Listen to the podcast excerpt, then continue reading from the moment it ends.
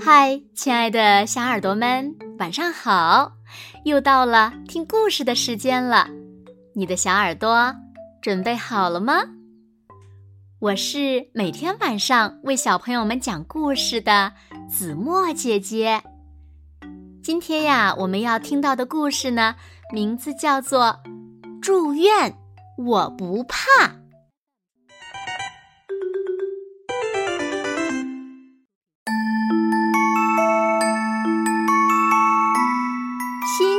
正开心的在学校踢足球。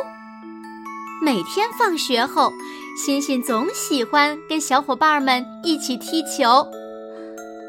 哎呀，一个不留神，欣欣被一块大石头绊倒了，一阵剧痛从右手臂传来，欣欣惊恐的发现，他的右手不能动了。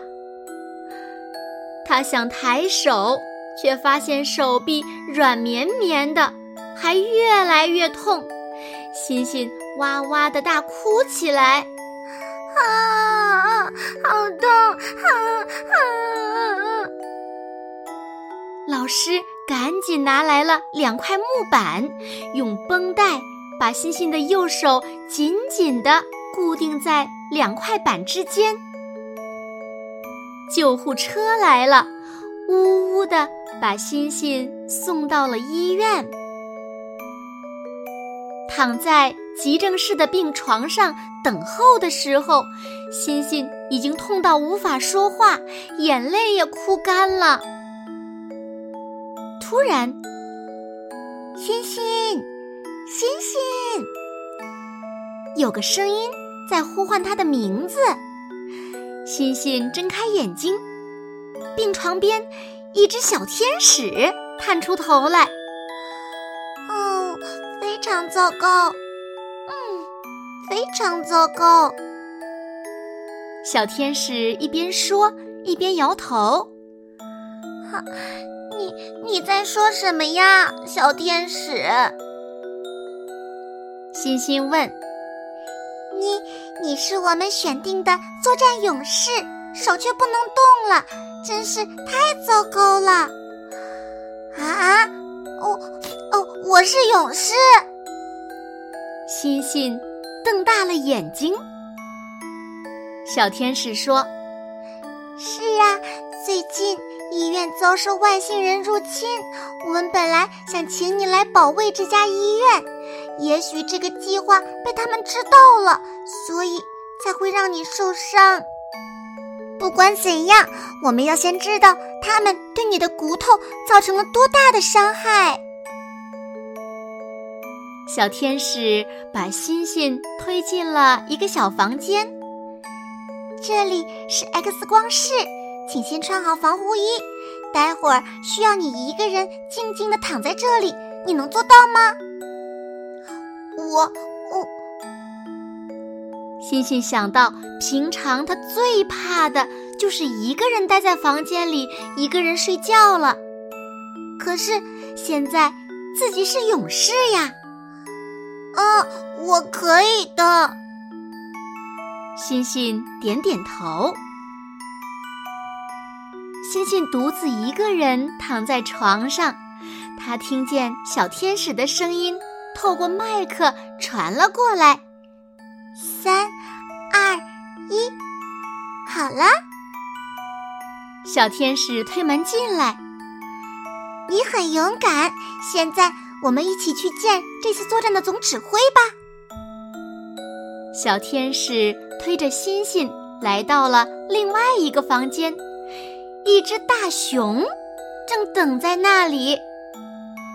小天使向大熊报告：“总指挥，他就是我们的作战勇士。”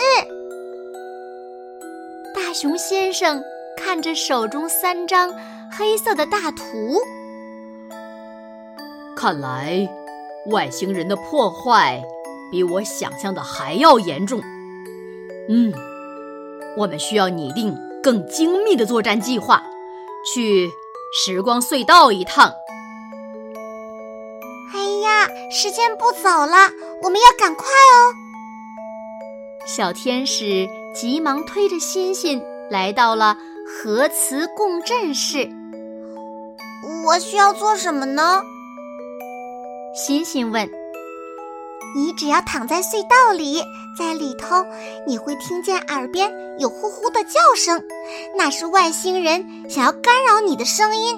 千万不要害怕，只要闭上眼睛，静静躺着，隧道就能把外星人的破坏力转移到别的时空。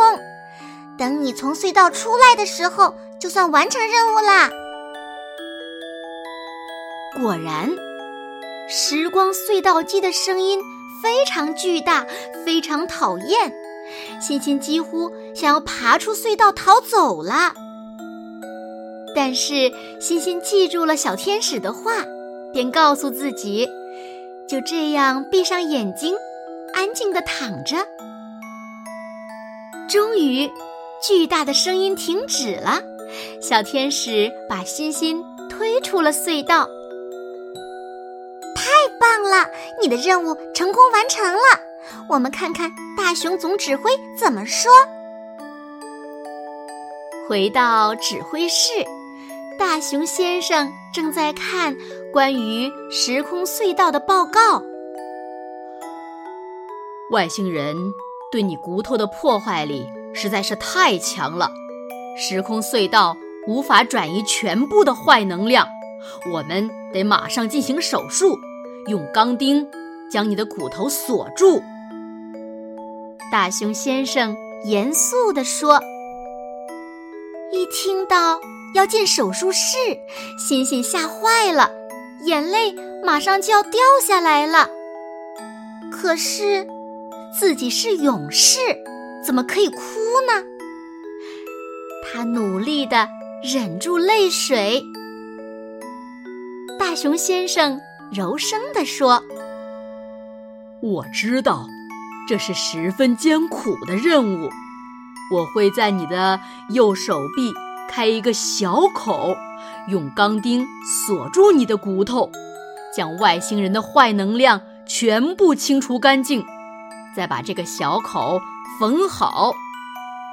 但是，欣欣，我会先用神奇药水让你睡着，所以呢。”你不会感觉到任务的过程，等你醒来，会像什么事都没有发生过一样。相信我，你一定做得到。在大熊先生的鼓励下，欣欣鼓起勇气，勇敢地进入了手术室。果然，就像大熊先生说的一样，欣欣好像睡了一场大觉。醒来之后，手术已经完成了。欣欣睁开眼睛，看见大熊先生和小天使微笑的脸庞。大熊先生说：“任务非常成功，外星人已经被我们赶走了。你真是一个了不起的勇士呢！”欣欣为自己的勇敢感到非常骄傲。尽管大熊先生跟小天使说他还要留在基地观察几天，但他一点儿都不害怕了。